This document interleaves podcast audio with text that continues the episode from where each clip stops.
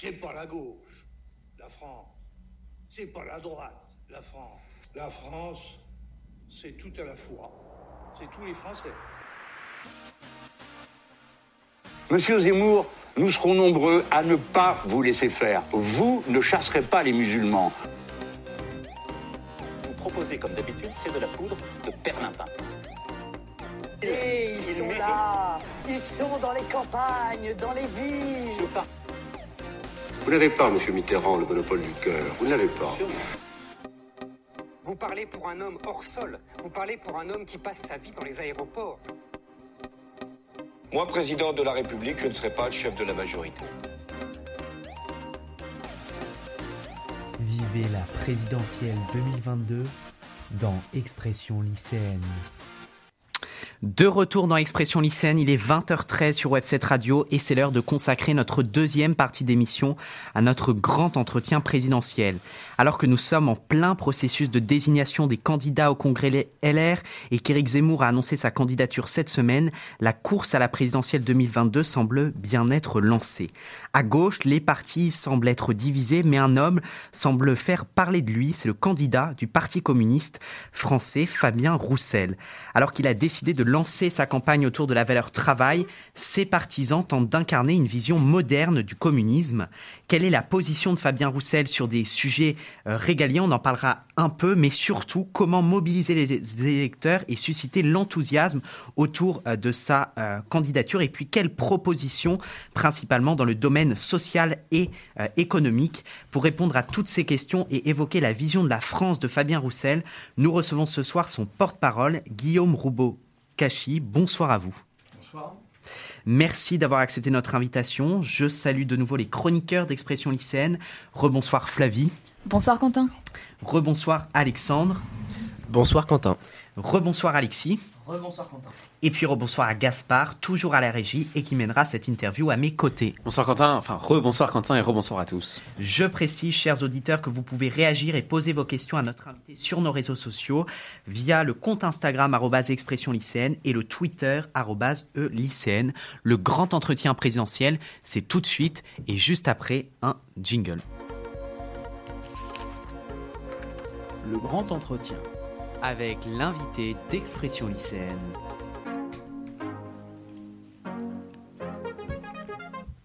Alors Guillaume Roubaud-Cachy, les annonces de candidature à la présidentielle se multiplient. Euh, on a l'impression qu'il y a une division à gauche qui se traduit dans les sondages où les voix de gauche se divisent entre plusieurs candidats. Pour vous, où se situe le Parti communiste français au milieu de toutes ces, ces tendances politiques? En quoi peut-il marquer sa différence? Bah, Je vais répondre à votre question, mais d'abord peut-être dire que cette espèce d'idée selon laquelle c'est la division qui est à l'origine du faible score, je note quand même que l'extrême droite présente presque cinq candidats avec Philippot, Le Pen, Zemmour, Dupont-Aignan, etc. Peut-être qu'on pourrait y ajouter, euh, on verra qui sera euh, choisi après la, primaire de LR. Et visiblement, ça n'a pas l'air de, susciter des scores très faibles. Donc je ne crois pas que c'est une espèce d'explication qui, qui n'a pas beaucoup de sens, l'explication du faible score de la gauche par la division. Pourquoi la gauche hein, je, je, vais répondre à votre question de cette manière. Pourquoi est-ce que la gauche aujourd'hui, quand on cumule les scores, c'est une opération arithmétique qui n'a pas beaucoup de sens en politique d'ailleurs. Quand on cumule les scores, elle arrive à des résultats qui sont faibles? Parce que la partie qui était devenue au fil des années dominante à l'intérieur de cette gauche, c'est-à-dire euh, en gros les socialistes et Europe Écologie Les Verts, ils ont dirigé le pays pendant cinq ans ensemble la dernière fois, et ils ont mené une politique qui les a amenés à faire un score euh, humiliant vu les, comment dire, les, pouvoirs qui étaient les leurs. Donc il est assez normal aujourd'hui que ces forces-là, eh bien, qui ont entraîné dans leur chute, si je puis dire, euh, l'image que les gens pouvaient avoir de la gauche. Il est assez normal qu'aujourd'hui, la gauche peine encore à retrouver, à retrouver un certain élan. Donc nous, en tout cas, pour nous situer, ben, vous avez bien compris qu'évidemment, on n'a pas envie de se situer dans ce sillage-là, qui est le sillage d'une gauche qui euh, renonce sur les questions euh, économiques, euh, qui renonce sur les enjeux européens. Européens, non pas dans l'idée, nous, ne sommes pas dans une idée nationaliste, on est pour des coopérations, mais en tout cas, on n'est pas pour s'aligner sur les traités européens. Or, pour l'instant, les Verts et les socialistes ne sont pas du tout dans la remise en cause des questions des, traités, européens. Donc déjà, un premier élément de situation. Après, un deuxième élément de situation qu'on peut donner, c'est que Aujourd'hui, l'extrême droite prospère, notamment en développant des idées euh, sur des questions euh, d'identité, de, de, racisme, etc. etc. Euh, nous, on est très clair là-dessus. Notre histoire parle pour nous-mêmes. On a évidemment un, positionnement antiraciste historique et qui est toujours valable et toujours valide et d'actualité. Mais par ailleurs, euh, je vous rappelle que euh, la laïcité est entrée dans la Constitution de la République en France à la suite d'un amendement qui avait été déposé par Étienne Fajon, un communiste. Et donc nous, nous sommes très attachés à la question républicaine et à la question de la laïcité. Ça peut aussi contribuer à nous situer dans le paysage de la gauche. Et aujourd'hui, la laïcité, c'est une, loi de liberté, un principe de liberté. Le mot a été capturé par la droite et l'extrême droite qui en font une logique d'exclusion. La laïcité, c'est d'abord une liberté de conscience et l'égalité des citoyens, quelles que puissent être euh, leurs considérations, leurs croyances, leur positionnement spirituel, philosophique, etc. Bon, voilà, c'est une loi de liberté, la loi de 1905, et les principes de la laïcité. Donc voilà, c'est quelques éléments peut-être pour nous situer. Une gauche, bien sûr, une gauche démocratique, sociale, laïque, républicaine universaliste. alors justement, est-ce que vous pouvez prétendre pouvoir incarner euh, l'union alors que votre parti est réputé comme issu d'une gauche radicale? Notre parti a peut-être issu d'une gauche radicale, je ne sais pas. Moi, je ne me sens pas d'une gauche euh, radicale, je ne sais pas ce que ça veut dire, radical. Ou alors radical si on le prend au sens... Euh, au sens qu'on prend les problèmes à la racine. Oui, évidemment, on prend les problèmes à la racine, mais ça n'a jamais empêché de, de, faire des rassemblements. Le, Parti communiste a été à l'initiative de rassemblements importants dans son histoire, avec d'autres forces de gauche au moment du Front populaire, ce qui a quand même permis euh, quand même euh, les congés payés, euh, une, journée de moins de travail par semaine, entre autres choses.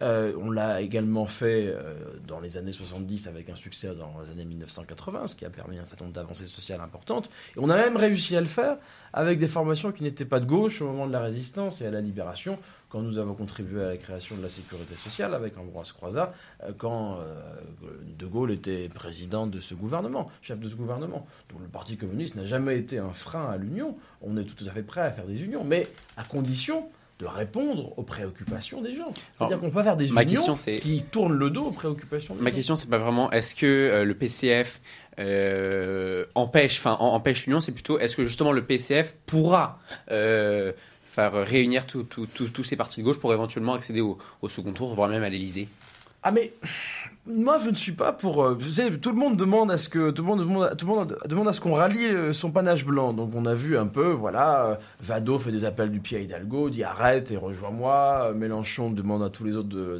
d'arrêter pour le rejoindre.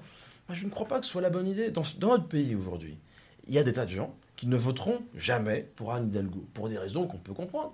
Et il y a des tas de gens dans notre pays qui ne voteront jamais pour Jean-Luc Mélenchon. Donc si on veut vraiment comment dire que notre notre peuple trouve comment dire la possibilité de s'exprimer d'abord c'est pas inintéressant d'un point de vue démocratique et si on veut même d'un point de vue de logique de gauche si je puis dire rassembler le plus grand nombre de personnes dans notre peuple c'est pas en mettant un seul candidat qui, évidemment, comment dire, eh bien, ne réussira pas à, mobiliser sur son nom tout le monde. Donc nous, nous n'appelons pas à ce que tout le monde se retire pour rallier notre panache blanc. Nous, nous disons aux différentes formations de gauche, faites votre travail, faites de la politique, et tous ensemble, allons chercher euh, comment dire, par les propositions que nous allons développer, allons chercher euh, des, des Français et des Françaises qui veulent que les choses changent.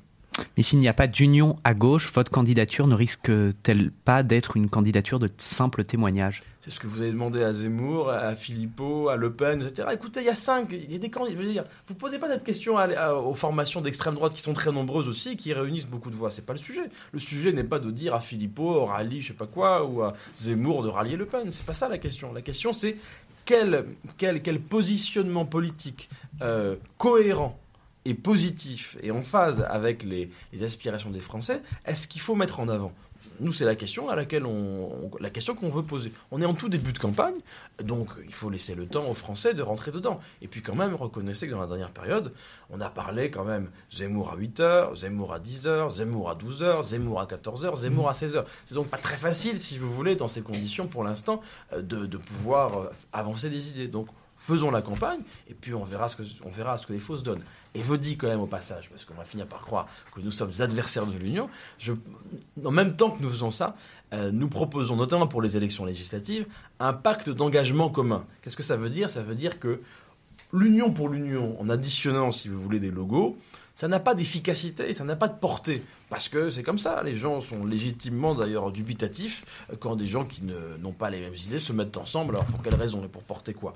Mais un pacte d'engagement commun, ça veut dire qu'il y a peut-être un certain nombre d'idées qu'on peut porter ensemble. Aujourd'hui, pas aujourd'hui, mais il y, a, il, y a, il y a deux jours, le 2 décembre. Je sais plus, c'était, on est le 3 décembre, c'est ça? Ouais, le 3. Oui. alors hier, pardon, hier, Fabien Roussel proposait à l'Assemblée nationale une résolution dans la droite ligne de ce que nous portons depuis longtemps en matière d'antiracisme, puisque je vous rappelle que les communistes sont à l'origine de la loi Guesso qui interdit justement un certain nombre de choses en la matière, eh bien, proposait euh, une résolution pour que eh bien, les, les- personnes qui profèrent et qui tiennent des propos racistes soient inéligibles. Et bien sur cette base-là, qui est une base concrète, qui n'est pas une base, je ne sais quoi politicienne, qui est une base concrète, pour qu'il y ait un peu un débat sain euh, public et qu'on arrête de laisser traîner des propos qui n'ont pas à être tenus dans le débat public, eh bien, on a réussi à, recueillir l'ensemble des suffrages des parlementaires de gauche. Donc sur des choses concrètes, l'union est possible et c'est ça qu'il faut, qu'il faut porter et faire avancer.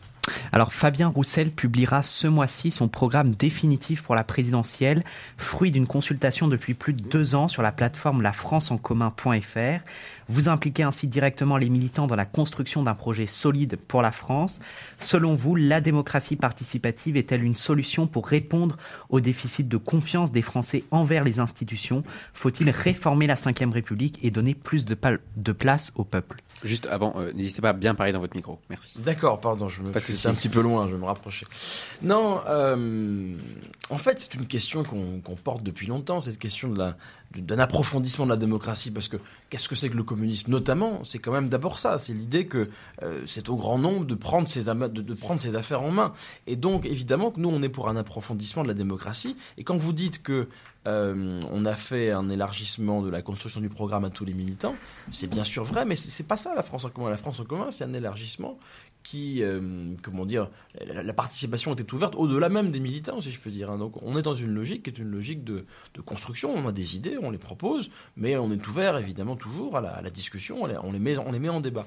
Pour répondre à votre question aussi sur la, la, la Cinquième République, et etc., bah, s'il y a bien une formation politique qui s'est opposée à la Cinquième République, c'est bien, c'est bien le Parti communiste français. Vous êtes pour une sixième république? Ben, c'est une proposition que on a toujours, on a toujours été hostile à ce régime que nous considérons comme étant, euh, ah, comment dire, excessivement présidentialisé, c'est-à-dire qui, concentre les pouvoirs dans les mains d'un seul homme, ce qui quand même. Alors on comprend bien, voilà, euh, dans des, des logiques bonapartistes ou césariennes, on comprend bien que ça ait un petit peu d'écho, mais nous ne croyons pas au sauveur suprême, ça n'est pas comme ça que ça fonctionne. Nous on pense que l'intelligence elle, est- elle est collective et qu'il s'agit justement de, de fonder un régime démocratique sur cette base-là, sur une base d'intelligence collective et qui fait appel, comment dire, à cette intelligence collective populaire, bien sûr. Mais justement, le fait de- d'entrer dans une nouvelle république, est-ce que ce serait quand même pas de détruire tout cet héri- hé- héritage du, enfin, du, du général de Gaulle quand même Là, aujourd'hui, quand on pense euh, Cinquième République, on pense d'abord au général de Gaulle. oui. Est-ce que, euh, est-ce que pour vous, enfin, non, non, plutôt la vraie question, c'est euh, si vous demain vous, vous proposez avec Fabien Roussel de faire une une, une sixième République, quel sera le mode d'action du, du, du, du président de la République? Est-ce qu'on viendrait à un, à un système euh, euh, de, de président qui, qui sert juste de, de représentation comme dans comme, comme dans de nombreux pays? Ou est-ce qu'on viendrait avec un- une sorte de enfin pas de conseil constitutionnel mais comme euh, voilà avant la quatrième etc il y a- il y a deux choses. Il y a la question de l'équilibre des pouvoirs entre ce qui serait un chef de l'exécutif, président de la République, et puis le Parlement. Il y a un premier niveau. Nous, nous sommes toujours dans la tradition d'une défense du- du- d'un système parlementaire, c'est clair et net. C'est la grande tradition républicaine, euh, celle de la Première République, celle qu'on retrouve continuellement, et celle que nous avions défendue, euh, comment dire, quand nous étions le premier parti de France à la Libération, évidemment. Euh, voilà. Donc on est bien sûr pour un régime qui est d'abord parlementaire, parce que les parlementaires étant plus nombreux déjà, ça résonne davantage et ça rayonne davantage dans le pays. Ils sont davantage représentatifs de cette affaire. Et deuxièmement, nous, on n'est pas simplement pour s'enfermer dans une logique il faut que le président ait tous les pouvoirs ou il faut que le Parlement ait tous les pouvoirs. Ça ne nous suffit pas. Nous, ce qui nous intéresse, c'est qu'il une souveraineté populaire la plus effective possible. Ce qui implique donc tout un système de, de contrôle régulier des parlementaires, de discussion, de débat, de capacité de proposition législative. Vous voyez ce que je veux dire? On n'est pas dans une logique délégataire. C'est ça le fond de l'affaire. L'idée, c'est que oui, il faut bien euh, élire un certain nombre de, parlementaires, de, ce qu'on voudra. Il n'y a pas de problème. Mais il ne s'agit pas d'élire des dictateurs en, CDD, si vous voulez. C'est pas ça l'idée. L'idée est de, de ne pas abdiquer une souveraineté. Donc c'est ça le fond de notre position. Et quant à détruire la Ve République, qui est l'héritage de De Gaulle, bah, nous étions contre la République, de République en 1958. Nous sommes toujours contre aujourd'hui. Et encore en 58, je vous rappelle que le président de la République n'était pas élu au suffrage universel direct, ce qui lui donnait parce que le précédent, on le connaît tous, le précédent c'était Louis-Napoléon Bonaparte en 1848, ce qui lui donne évidemment une espèce de force incomparable vis-à-vis de n'importe quel parlementaire. Ça n'est pas sain. N'avez-vous pas peur de favoriser l'instabilité? Politique vous, êtes, marrant. Euh, sous la Troisième République, vous vous rappelez le, nom, le, le, nombre d'années que Ferry est resté ministre de l'Instruction publique À part Blanquer, là, qui euh, n'a pas réussi à devenir ministre de l'Intérieur, et donc qui a été obligé de rester ministre de l'Éducation nationale, vous connaissez en Cinquième République un ministre de l'Éducation nationale qui est resté aussi longtemps. Il faut arrêter de parler en permanence de la stabilité de la Cinquième République et de l'instabilité des régimes parlementaires. C'est une plaisanterie. Et en plus, je rappelle que ça n'empêche pas de faire des lois importantes. Parce que la loi de 1905 dont on parle, elle n'a pas été faite sous la Cinquième République. Elle a été faite avec une initiative parlementaire, un débat parlementaire extrêmement riche et beaucoup plus intéressant que les petites euh, élaborations qui peuvent être faites à l'Élysée en faisant appel de temps en temps à des cabinets d'ailleurs de conseils américains divers et variés. Ben non, nous c'est pas ça qu'on porte et nous pensons que le, effectivement on peut faire de grandes choses avec des régimes qui sont plus parlementaires. Alors sur la plateforme La France en commun, Fabien Roussel dresse le portrait d'une France fracturée économiquement et socialement. Pourtant, selon l'INSEE, le pouvoir d'achat a augmenté globalement sur le quinquennat d'Emmanuel Macron et les impôts ont diminué. C'est des chiffres de, de, l'INSEE. N'est-ce pas dangereux de vouloir tout changer alors que la politique économique menée pendant cinq ans semble commencer à produire des résultats selon les chiffres? Selon les chiffres. Alors, oui, j'entends bien, selon les chiffres. Alors, euh, bon, il faut faire attention parce que cette même étude, qui est une étude assez récente, qui a fait l'objet d'un certain nombre d'échos, elle, elle indique aussi que les plus pauvres d'entre les Français n'ont pas vu leur pouvoir d'achat augmenter. Donc évidemment, si on fait des moyennes, c'est pas mal. Il y a un chiffre que j'aime bien, que je vais vous ressortir, parce que je le trouve assez révélateur de ce qui se passe quand même dans la, dans la, dans la période si je le retrouve, mais je vais le retrouver. Voilà. C'est que le patrimoine des 500 familles les plus riches de notre pays représentait 10% du PIB en 2010. Déjà, il y avait de quoi quand même être euh, sans doute euh, adhérent du Parti communiste français. Le patrimoine des 500 familles les plus riches, 10% du PIB en 2010. En 2021, c'est plus de 40% du PIB. Alors évidemment, voilà, les inégalités se sont réduites. Continuons, continuons avec M. Macron, qui a supprimé l'impôt sur la fortune, qui a, fait des cadeaux aux riches, en veux-tu, en voilà, dans toutes les directions. Donc évidemment, il faut attendre, parce que peut-être qu'un jour, comme ça, à ce rythme-là, peut-être que les inégalités vont, vont, vont se réduire. Moi, j'ai pas l'impression. Alors justement, dans, le programme de, la France euh, en commun est écrit la phrase suivante L'heure est venue de remettre en cause la domination du capital, son système de pouvoir, sa cohérence devenue folle, ses coûts pour la collectivité. Alors Fabien Roussel a affirmé en lançant sa campagne qu'il voulait la placer autour euh, de la valeur euh, travail. mais alors en taxant davantage les entreprises, ne favorise-t-on pas l'augmentation des revenus liés à la redistribution par l'administration publique et donc ne favorise-t-on pas l'assistanat, s'opposant ainsi au mérite lié au travail Alors, il y a beaucoup de choses dans votre question. Euh, la première chose peut-être, c'est... Euh, vous parlez d'assistanat, effectivement, c'est-à-dire l'idée selon laquelle euh, des structures, des gens vivent sans, sans, sans, beaucoup travailler. Moi, je dois bien constater qu'effectivement, avec le CICE, donc qui existait avant, le CIR, les différents crédits d'impôt qui sont là, c'est vrai qu'il y a un certain nombre d'entreprises qui vivent vraiment sous la forme d'assistanat. C'est vrai, on, se demande où est le mérite de leurs inventions. D'ailleurs, je vous rappelle que l'investissement, la part d'investissement des entreprises, elle n'est pas en une croissance tout à fait folle. On voit bien qu'ils préfèrent en général mettre les, profits en direction justement des dividendes. Donc moi, j'ai l'impression effectivement qu'il y a une partie des capitalistes dans notre pays qui effectivement sont des assistés. Nous, nous voulons effectivement arrêter ça. Je suis bien d'accord avec vous. En revanche, la question que vous dites, c'est, vous dites, que vous posez, c'est si nous, euh, si, nous, si nous osons revenir sur les, baisses de taxes et d'impositions sur les entreprises qui ont eu lieu continuellement depuis la contre-révolution euh, libérale des années 80, euh, en gros, à l'échelle mondiale, et que la France a accompagné avec tout petit peu de retard, eh bien, euh, nous allons assi- favoriser l'assistanat. Je ne crois pas. Je crois simplement qu'aujourd'hui, il est temps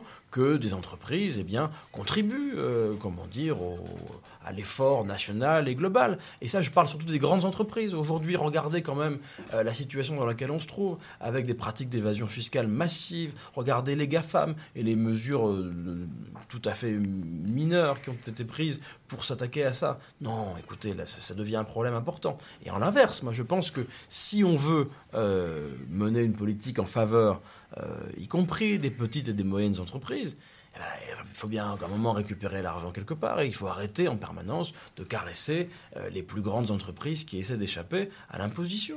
Il faut mener une politique ferme de ce point de vue. Et c'est pas du tout contre le contre le travail, je crois pas. Au contraire, c'est pour qu'on puisse travailler. Mais pour vous, l'adoption d'un système euh, économique pardon, euh, communiste, ça, serait, enfin, ça permettrait la, fin des GAFAM. Pourtant, aujourd'hui, ces GAFAM, alors sans vouloir rentrer dans, dans l'adoration, mais euh, sont, sont, sont très très présentes et semblent très très difficiles à, à démonter, si on peut dire ça comme ça.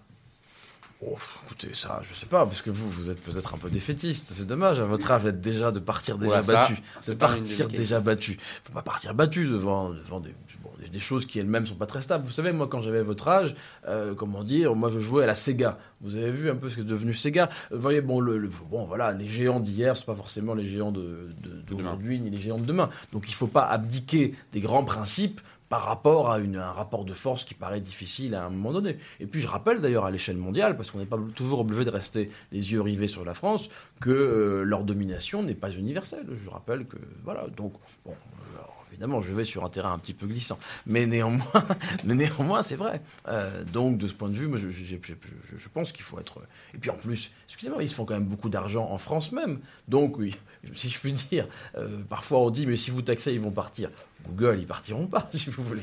Donc euh, donc. Mais alors, comment les faire peut-être pas partir, mais, mais, au moins, mais au moins comment les, comment les, comment les réguler Bah, il y a deux possibilités. Effectivement, on peut réfléchir, mais il y a deux questions différentes. On était parti sur des questions d'argent. Donc, après, on peut venir sur les questions de qu'est-ce qu'on porte d'un point de vue numérique. Est-ce qu'on est pour continuer avec ces systèmes-là, ou est-ce qu'on est pour développer des systèmes plus sains, où il y a moins de, comment dire, de captation des données et de, et de- d'utilisation à des fins, à des fins de profit de ces données-là? Alors, c'est un deuxième débat. Effectivement, là, on pourrait très bien avoir une politique un peu ambitieuse, dans le sens de Quant, pourquoi pas C'est des choses qui peuvent se réfléchir. Moi, j'ai pas d'objection par rapport à ça. Mais c'était pas tout à fait la question de départ. La question de départ, elle était sur euh, est-ce qu'on est, est-ce que nous sommes pour avoir une fiscalité qui n'est pas assommante, mais une fiscalité qui est normale, qui est juste euh, vis-à-vis des entreprises, notamment des grandes entreprises? La réponse est oui, c'est tout. Et il faut arrêter de déverser des milliards sans contrôle public. Il y a très longtemps, il y a 20 ans, euh, on avait proposé une loi de contrôle sur les fonds publics.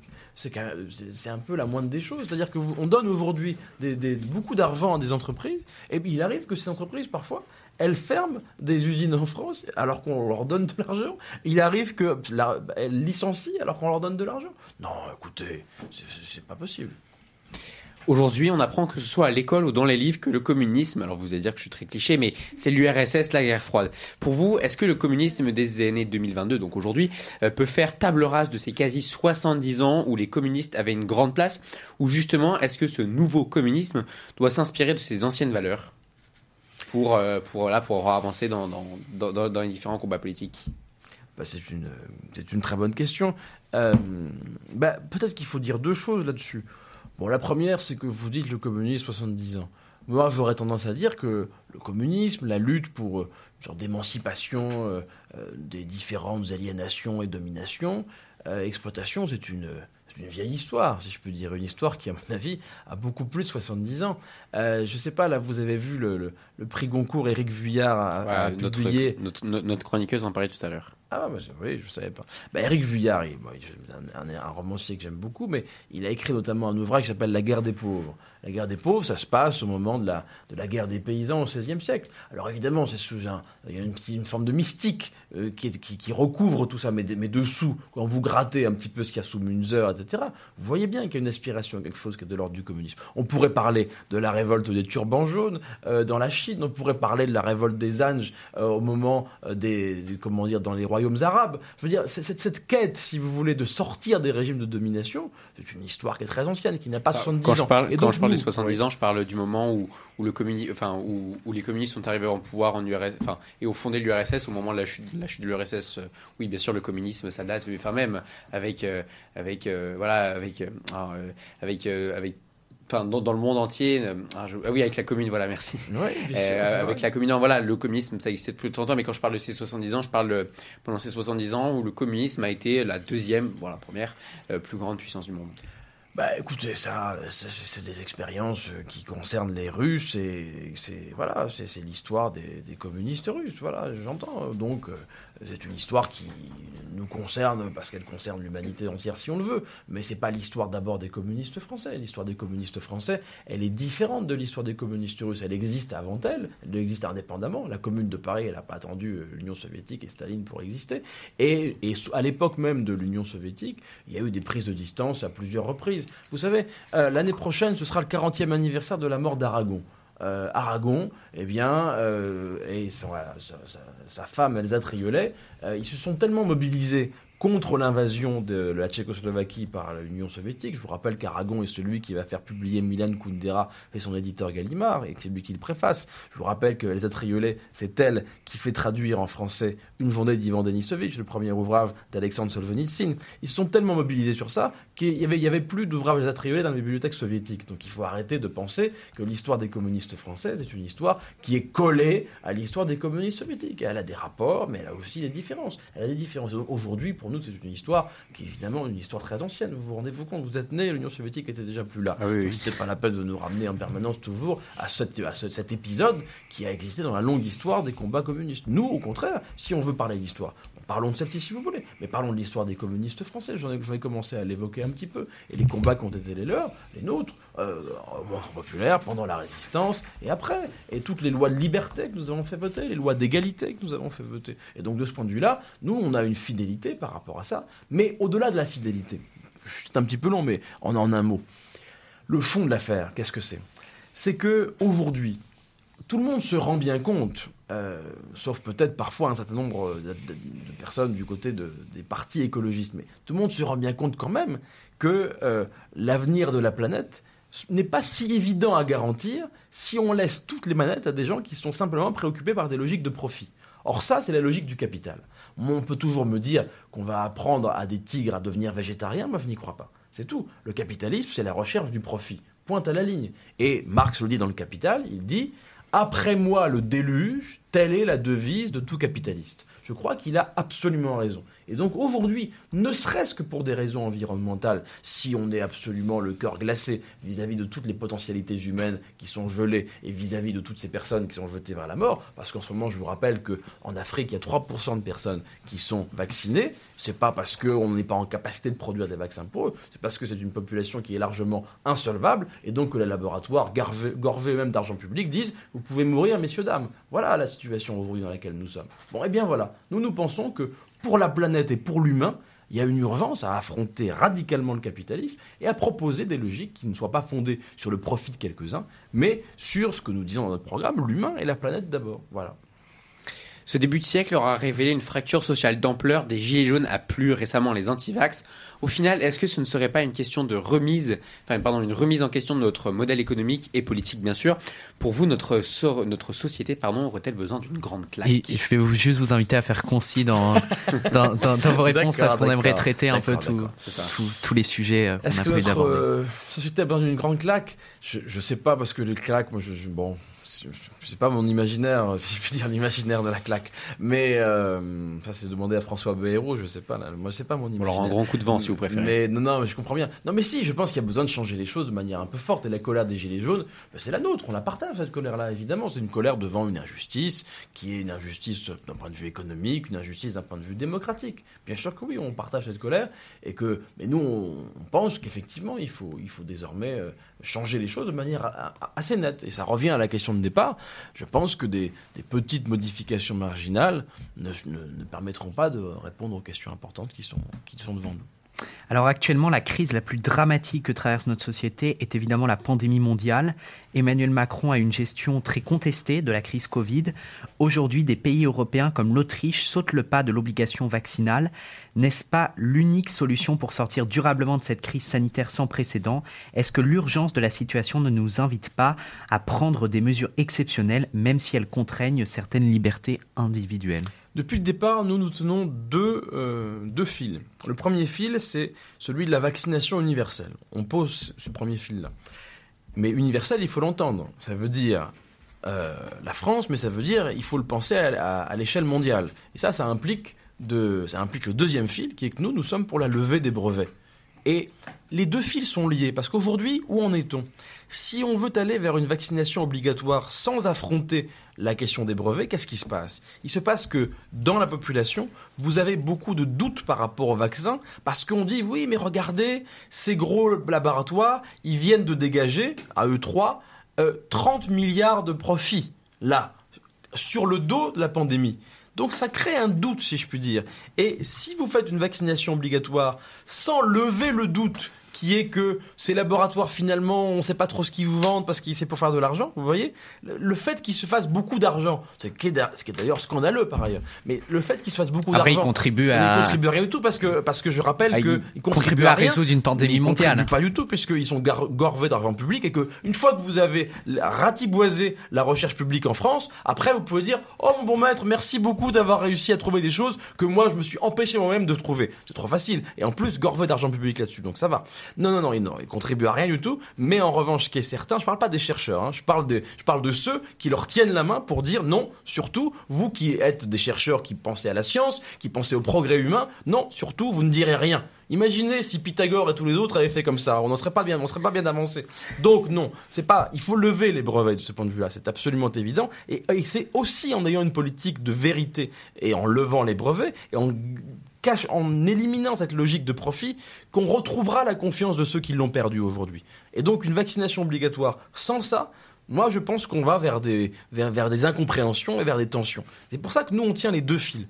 On est des rationalistes, nous sommes pour la vaccination. Évidemment, on est sur des logiques de, qui sont celles-ci. On est pour une vaccination universelle, vraiment universelle. Et pour cela, ça implique de vider la question des, des profits. Mais du coup, pour vous, juste, je termine juste sur ça. Est-ce qu'une vaccination universelle doit être obligatoire? Enfin, qu'est-ce que vous appelez vraiment dans universel Parce qu'aujourd'hui, on n'entend pas vraiment parler. Oui, je sais bien, on n'entend pas beaucoup Fabien Roussel, donc forcément. Mais euh, qu'est-ce que je veux dire par là? Oui, non, mais moi, on n'a aucun problème avec une vaccination obligatoire, mais si l'idée c'est juste de dire là maintenant vaccination obligatoire, mais on touche pas à la, à la caisse alors ça, ça marchera pas. Alors, dans le projet porté sur la plateforme La France en commun, les propositions d'investissement public sont nombreuses, notamment dans le domaine éducatif, économique, social. Le programme est ambitieux, mais pourtant la dette de la France s'est creusée ces dernières années, atteignant 115% du PIB.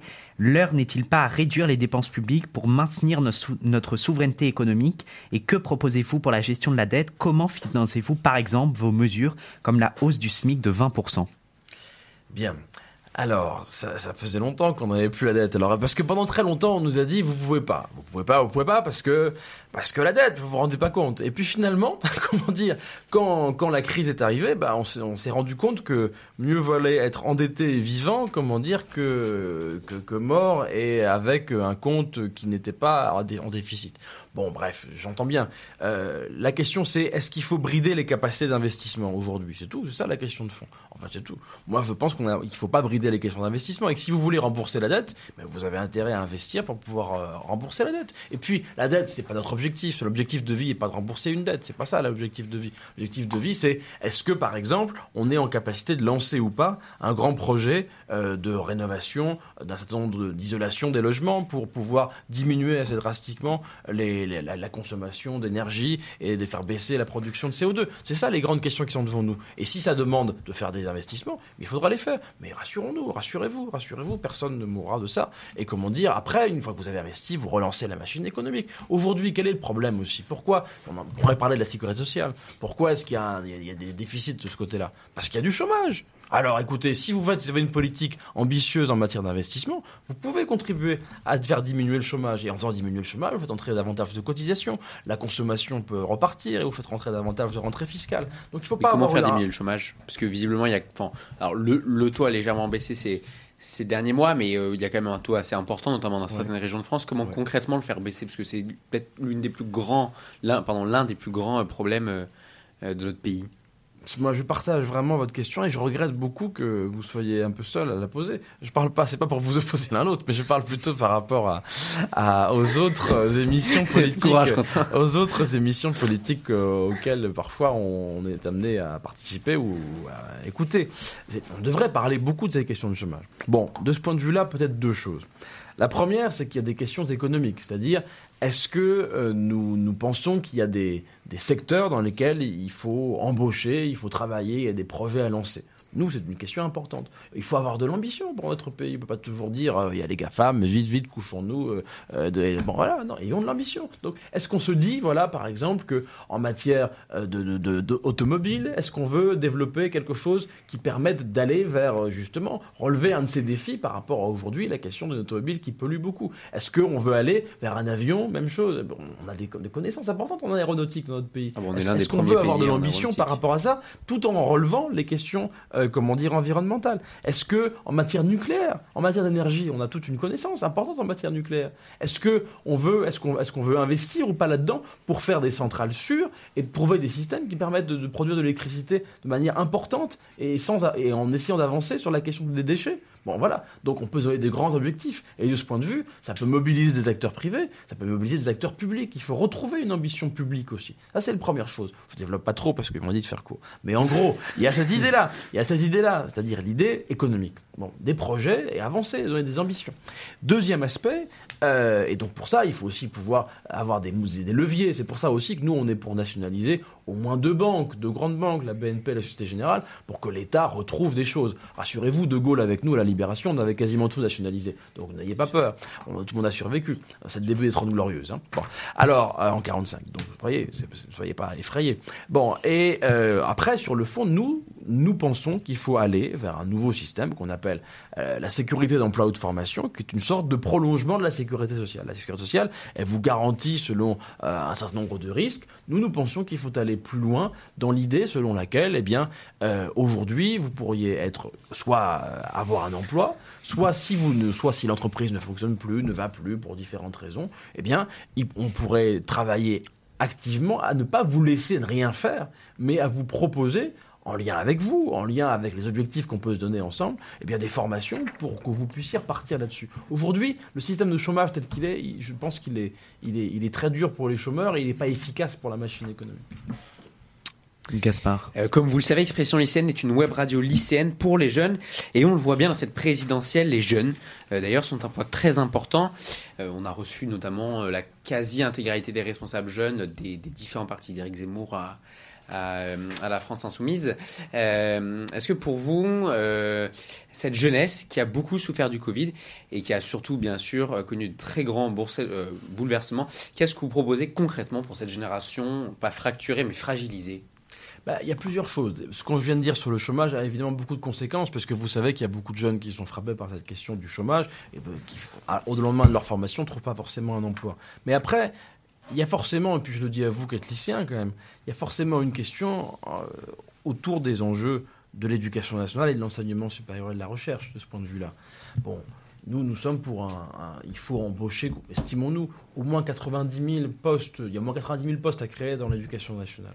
Pourquoi? Parce que regardez quand même le nombre. euh, bah, je ne sais pas si votre établissement est sous contrat ou pas, j'en sais rien. Bon, mais en tout cas, dans l'enseignement public, euh, il y a un nombre d'élèves par classe qui est beaucoup trop important, qui ne permet pas de vraiment faire progresser les élèves. Par ailleurs, nous, euh, les élèves aujourd'hui, ils doivent beaucoup travailler chez eux, mais ça, ça crée des vraies inégalités parce qu'il y a des élèves qui sont vraiment en capacité de travailler chez eux quand les parents sont là, mais quand le même Macron vous fait le travail le dimanche, etc., et les, et les supermarchés finissent à 22h, voyez-vous comment vous voulez qu'il y ait une égalité là-dedans Nous, nous pensons qu'il que les élèves aient la possibilité de travailler davantage sur place, qu'on leur laisse la possibilité. Donc, il y a beaucoup de postes à créer du, côté de l'éducation nationale. Et puis, du point de vue de l'enseignement supérieur et de la recherche, nous pensons qu'il faut aller vers l'extinction de Parcoursup.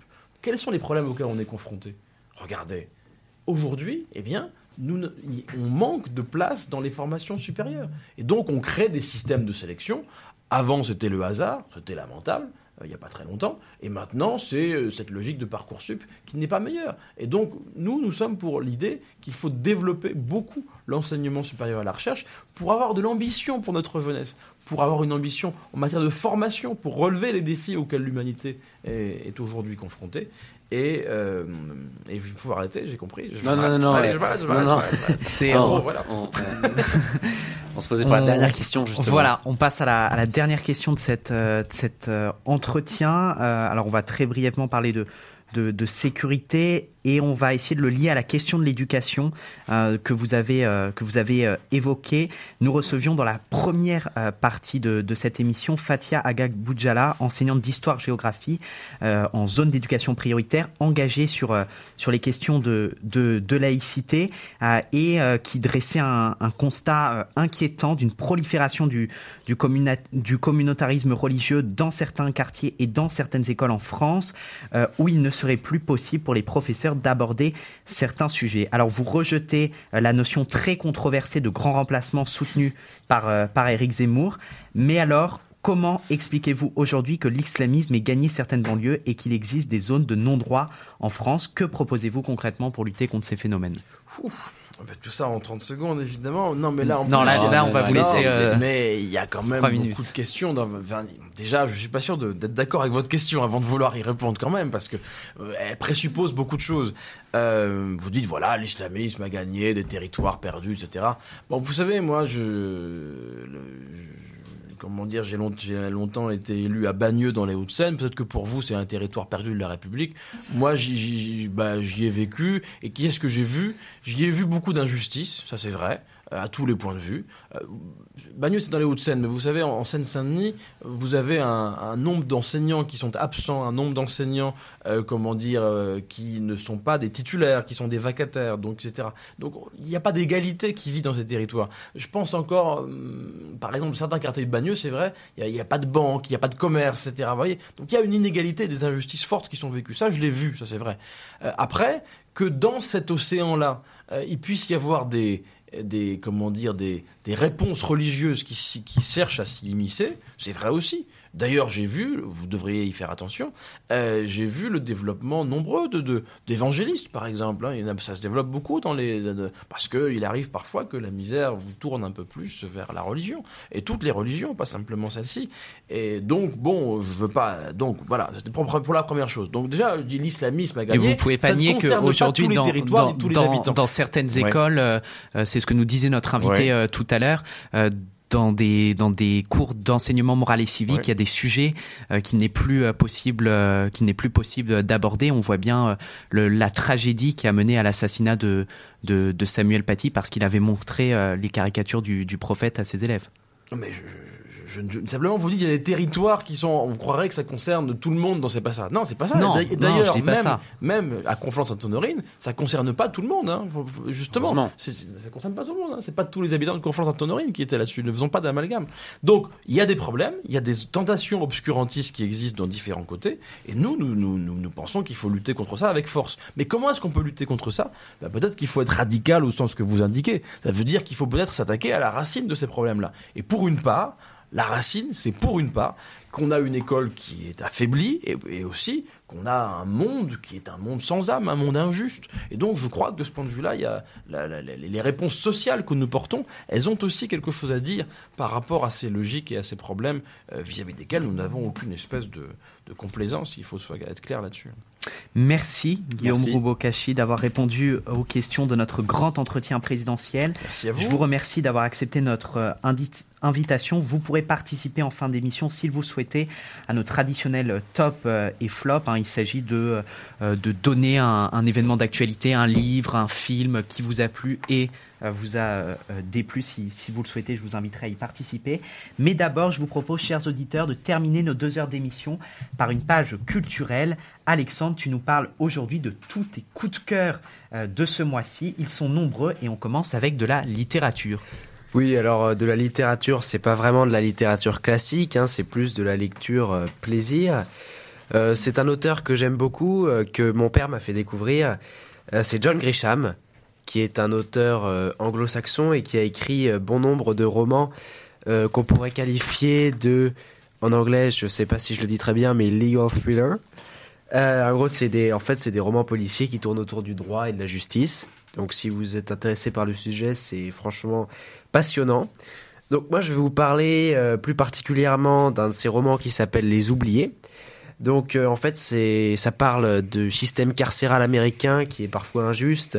Et on a justement euh, des personnes innocentes qui sont condamnées à mort et qui sont euh, oubliées du système justement à cause de ce système carcéral corrompu. Et on a un avocat qui s'appelle Cullen Post, qui est bénévole, ancien pasteur, qui fait partie d'un groupe d'avocats qui s'appelle les Anges Gardiens. Et en fait, leur but, c'est de trouver, ils reçoivent beaucoup de lettres, et leur but, c'est de trouver ces personnes justement oubliées, d'où le titre du livre, et d'essayer coûte que coûte de les sauver et de faire euh, condamner les, vrais... euh, les vrais tueurs. Donc vraiment, c'est très intéressant. Puis si vous, voulez vous intéresser un peu à John Grisham, je vous invite euh, à lire le, roman vraiment qu'il a fait, son plus grand succès, La Firme, qui a été adapté en film avec Leonardo DiCaprio. Donc c'est aussi un film, euh, un roman même, plutôt parce que je vous encourage à le lire plutôt que de le voir.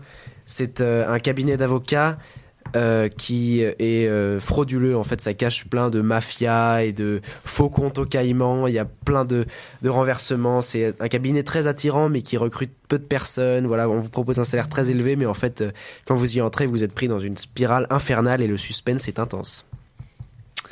Alors, euh, on va parler du cinéma, hein, qui est riche en nouvelles sorties. Tu évoques donc, comme chaque premier vendredi du mois, les nouveaux films que nos auditeurs pourront aller voir. Absolument, absolument. Moi, j'aime beaucoup le cinéma et c'est vrai que euh, en ce moment, on est plutôt gâté. Hein, euh, après de, deux années très compliquées pour les cinémas avec le Covid qui ont été fermés. D'ailleurs, je vous encourage à aller au cinéma parce que premièrement, c'est un plaisir et puis secondement, c'est vrai que ça permet de relancer le, le monde du cinéma qui a eu une période très difficile euh, ces deux dernières années. Donc, euh, tout d'abord, et ça, c'est un film que j'irai voir demain. Euh, c'est SOS Fantôme, l'héritage, qui est en fait un peu une reprise des premiers Ghostbusters qui sont sortis il y a longtemps déjà. Et alors, ce qui est assez intéressant, c'est que je crois que le réalisateur de ce film est le fils du réalisateur précédent. Donc peut-être aussi un écho avec le titre du film, Ghostbusters l'héritage. Voilà, donc je vous encourage à aller le voir. Et puis après, vous avez toujours Aline, le fameux biopic de Valérie Lemercier sur euh, la vie de Céline Dion, librement inspiré. Vous avez ensuite House of Gucci. Donc ça, c'est un film qui a l'air passionnant.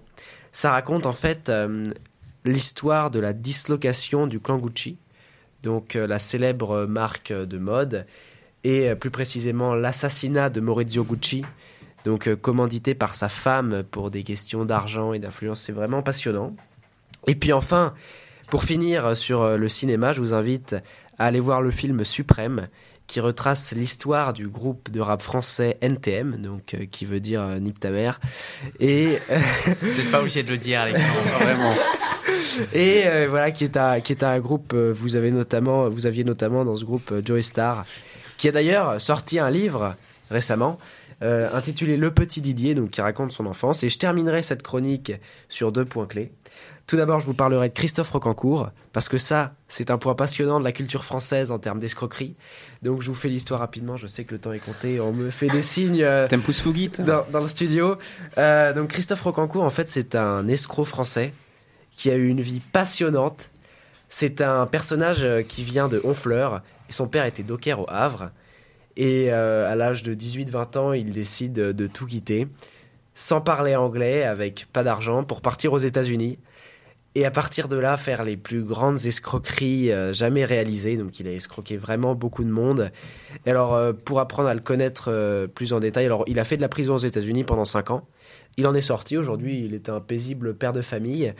Et alors, pour découvrir sa vie, si vous avez Canal+, je vous invite à regarder justement, il y a deux documentaires, La Genèse, L'origine du mal, qui ont été faits sur lui, qui sont vraiment passionnants. Et si vous n'avez pas Canal+, vous pouvez trouver sur YouTube une interview qui est sortie la semaine dernière dans la chaîne du QG. Je ne sais pas si vous connaissez. Avec Guillaume Play. Absolument. Et justement, vous avez Christophe Rocancourt qui est là euh, 54 ans et qui revient sur euh, sa vie euh, assez passionnante. Et alors, je terminerai cette chronique sur un clin d'œil à Flavie, puisque Flavie nous a parlé tout à l'heure de comment elle s'appelle? Joséphine Baker. Merci Flavie. Et alors, euh, en termes de culture, vous avez quelque chose de très intéressant en France avec Joséphine Baker, c'est-à-dire que si vous allez en Corrèze, je crois que c'est en Corrèze, ou bien en Dordogne. Non, c'est en Dordogne, bien sûr. C'est en Dordogne, c'est en Dordogne. Je confonds toujours, c'est vrai que moi je vais toujours à la frontière. C'est en Dordogne, et vous avez la, la demeure des Milandes, qui est en fait la demeure où a vécu Joséphine Baker. Et je pense que ça. J'ai vu des, flyers là-dessus et ça a l'air vraiment très intéressant, donc je vous encourage à aller le voir, d'autant qu'on parle beaucoup d'elle en ce moment, étant donné qu'elle a été panthéonisée. Merci Alexandre pour cette touche culturelle qui fait de bien dans une actualité parfois difficile. Je vous propose, chers auditeurs, de terminer avec le retour du traditionnel rendez-vous d'expression lycéenne, les tops et flops. Vous le savez, chaque chroniqueur et l'invité, s'il le souhaite, choisissent un livre, un film ou même un événement d'actualité qui les ont particulièrement euh, interpellés dans le cadre du top. hein. C'est euh, donc un, quelque chose euh, qu'ils ont aimé, qu'ils ont apprécié dans le cadre du flop. hein. C'est quelque chose qui les a marqués, mais plutôt négativement. Et on commence avec le flop de Flavie ce soir. Alors moi mon flop ce soir, euh, ça porte sur la recrudescence du Covid qui menace euh, bah, les jeunes euh, en classe. Bon, c'est vrai qu'on a peur que les cours ils redeviennent euh, en hybride ou totalement distanciel et qui menace aussi euh, les, les fêtes de fin d'année. Gaspard. Bon, mon flop, bien sûr, c'est le, c'est le discours d'Éric Zemmour euh, qui, alors, qui euh, annonçant sa, sa, sa candidature à la présidentielle d'une, d'une, un florilège de récupération historique et politique euh, plutôt scandaleuse, bien sûr, sur, euh, en s'inspirant du discours du 18 juin du général de Gaulle, ce qui est plutôt euh, moyen, on va dire. Alexis. Moi, ça va être aussi sur Eric Zemmour. Bien que je sois le dernier à le soutenir sur toutes ses idées, c'est la suppression de sa vidéo sur YouTube pour les moins de 18 ans. Euh, donc on est obligé de rentrer avec euh, une carte d'identité. Et donc pour moi c'est un contresens parce que même si je suis le dernier à soutenir toujours euh, il a le droit d'exposer ses idées. Les mineurs ont le droit de s'informer également. Par exemple nous si on veut faire pour la radio si on veut pouvoir faire une analyse sur cette vidéo on n'aurait pas pu la faire. Elle n'est plus Et disponible, la également- vidéo. quoi? Sa, sa vidéo de campagne n'est plus disponible. oui. Ah, bon, pas- pour les mineurs, on doit avoir une carte. Et pareil pour les, pour les majeurs qui ont un petit peu parfois, on va dire, la flemme euh, de, mais- de scanner leur carte. Alors peut-être petite question pour vous, Guillaume Roubaud euh, Ko- Kachi, pardon. Euh, Est-ce que pour vous il faut censurer Eric Zemmour? Bah, moi, je suis pas pour censurer Eric Zemmour, dans la mesure où il respecte les lois de la République, parce que je suis contre le séparatisme. Et donc, quand on commence à, à, à ne pas respecter les lois de la République et donc à, à tenir des propos racistes, moi, je ne suis pas pour qu'on ait ouverture à, à l'antenne en permanence. Alors Alexandre, ton, ton flop ce soir Alors moi, mon flop, c'est un flop euh, cinéma qui est très malheureux. Euh, en septembre, nous perdions Jean-Paul Oh Belmondo. là là là là, ça faisait longtemps. En Ça faisait novembre- longtemps. En novembre, nous n'avons pas, nous ne l'avons pas perdu puisqu'il était déjà décédé deux mois plus tôt. Mais nous avons perdu ses films sur Netflix, ce qui est très Non. malheureux, malheureusement. Oh là là, c'est mauvais, c'est petit. Guillaume Roubaud Kachi, est-ce que vous avez un, un flop Oui, peut-être. euh, hier, euh, les communistes proposaient à l'Assemblée nationale euh, la déconjugalisation de la location adulte handicapé. Ça veut dire qu'aujourd'hui, la loi est faite de telle sorte que si jamais votre conjoint gagne un petit peu trop, eh bien, et que vous êtes handicapé, eh ben, vous, vous touchez plus rien. On a demandé la déconjugalisation et une fois de plus, En Marche a, a bloqué ce processus. Je trouve ça assez, assez consternant. Voilà. Alors euh, moi mon flop il rejoint celui de Gaspard, il est pour le début de campagne euh, d'Éric Zemmour, c'est un flop plus plus plus général, hein, vraiment un début de campagne raté pour moi trois trois points, sa visite euh, sa visite à Marseille et ce doigt d'honneur qui n'est pas digne euh, d'un représentant euh, de l'État. Le deuxième point c'est évidemment cette vidéo, il se met en scène dans dans dans un costume en fait comme d'un nouveau général de, de Gaulle, ce qui est assez ce qui est assez scandaleux quand on pense aux propos d'Éric Zemmour sur le maréchal sur le maréchal Pétain qui n'ont absolument pas à avoir lieu dans, dans, dans le débat public. Et puis mon dernier flop, euh, c'est cette pseudo euh, polémique, cette fausse polémique sur euh, l'interview de Gilles Boulot aux 20h euh, aux 20h de, partage, de, de, de TF1. Et en réalité, je pense que Monsieur Zemmour n'a pas pris conscience de la difficulté euh, qu'était une campagne présidentielle et qu'évidemment, il allait euh, se prendre légitimement euh, des coups et que c'est aussi le, le rôle de, de, de, la vie politique. On passe au top avec Flavie. Alors moi mon top, c'est quand j'étais sur Instagram, j'ai vu une publication d'une dame de 105 ans qui a battu le record du 100 mètres sur piste et qui est devenue la sprinteuse la plus âgée du monde. Voilà, ça m'a assez surpris. Gaspard. Alors euh, moi mon mon top, eh ben, il est euh, très très simple, un peu joyeux. C'est le traité du Quirinal, donc euh, euh, qui a été signé récemment à Rome dans le palais du Quirinal entre euh, Emmanuel Macron et le président d'Italie, et qui vise à renforcer l'amitié franco-italienne. Alors je vous encourage à voir si vous aimez un peu l'aviation et même si vous aimez les, shows aéronautiques, ces photos où la patrouille de France et l'équivalent de la patrouille d'Italie font un, font font un vol au-dessus de Rome, magnifique en en lâchant les couleurs d'Italie et de France. Du coup, c'est plutôt pour le show que pour le contenu. Non, bien sûr, bien sûr, le, le contenu est extrêmement positif, puisque je rappelle que quand même l'Italie est un grand allié pour la France maintenant. Mais bien sûr, ce show, on pouvait, on pouvait ne pas passer à côté. C'était peut-être la deuxième partie du spectacle. Alexis. Ah, mon top, euh, bizarrement, c'est sur euh, le nouveau variant Omicron. Euh, puisque. Bon. Attention, attention. Non, non, bizarrement, bizarrement, bizarrement. Selon, selon certains chercheurs, donc le variant est bien évidemment plus contagieux, mais selon certains chercheurs, il, il, euh, il donnerait beaucoup moins de formes graves. Donc, il ferait qu'on irait vers des nouveaux variants qui seraient beaucoup plus contagieux, mais avec un très faible taux euh, donc de mortalité. Donc, on irait plus vers. euh, en fait, euh, que le Covid se dirigerait plus vers une grippe euh, qui serait saisonnière, qui aurait énormément de cas, mais quasiment pas de- d'impact euh, sur les formes graves. Alexandre. Alors, ça reste euh, à vérifier. oui, les études vont, vont Oui, se confirmer oui. Dans, dans les semaines euh, qui, qui arrivent. Alexandre. Alors moi mon top euh, c'est un top automobile puisque nous avons appris Ah. euh, il y a quelques semaines ou quelques jours euh, la sortie du nouveau Range Rover euh, qui est justement le plus gros véhicule euh, de la marque euh, Land Rover et qui est absolument magnifique. Si vous êtes parisien, il est exposé à côté du Range Rover initial. Euh, qui lui aussi est magnifique, euh, derrière l'école militaire. Et puis, euh, si vous avez envie de détourner le malus écologique, vous, euh, vous pouvez acheter un Range Rover avec un moteur hybride P350E et vous serez totalement content. Guillaume Robot Il y a question de sous, mais il y a question d'écologie aussi. Non, moi je vais faire écho à, à Flavie, c'est quand même Joséphine Baker quand même. euh, au Panthéon, je trouve que c'est une très bonne chose. Et peut-être que ça vous a échappé, mais un de ses enfants, euh, Brian en l'occurrence, indiquait que, je le cite, c'était dans l'Humanité au début de la semaine, euh, pour ma mère, le communisme était la plus belle des idées. Voilà. D'ailleurs, toute la classe politique, enfin dans toutes les, les, les, les réactions que j'ai entendues, saluer hein, cette entrée au, au Panthéon de, de, de Joséphine euh, Baker. Alors, euh, alors euh, moi, j'ai deux tops ce soir.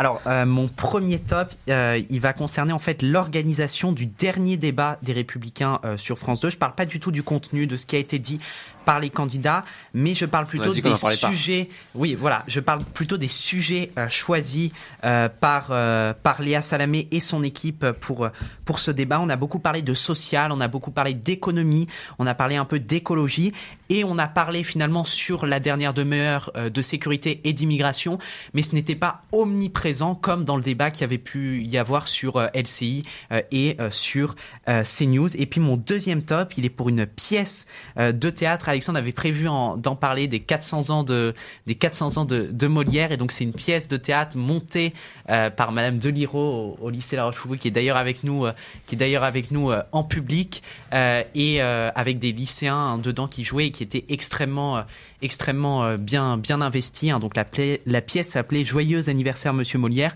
et du coup c'était un top plus général à tous ces jeunes qui, dans le milieu culturel, euh, s'engagent hein, pour euh, faire vivre la vie, notamment de, de leur lycée. Merci à tous. Voilà, nous arrivons à la fin de cette expression lycéenne numéro 13. Merci encore à Guillaume Robokashi pour sa participation très enrichissante et constructive ce soir.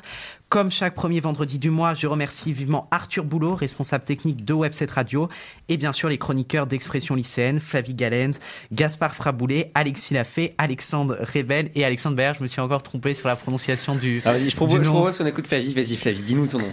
Flavie Galen. Vas-y, Quentin, répète. Flavie Galen. C'est bon, voilà, c'est bon. C'est noté, breton. c'est noté. Merci également à toute l'équipe pédagogique du lycée Albert Demain. Gaspard Fraboulet était ce soir à la régie.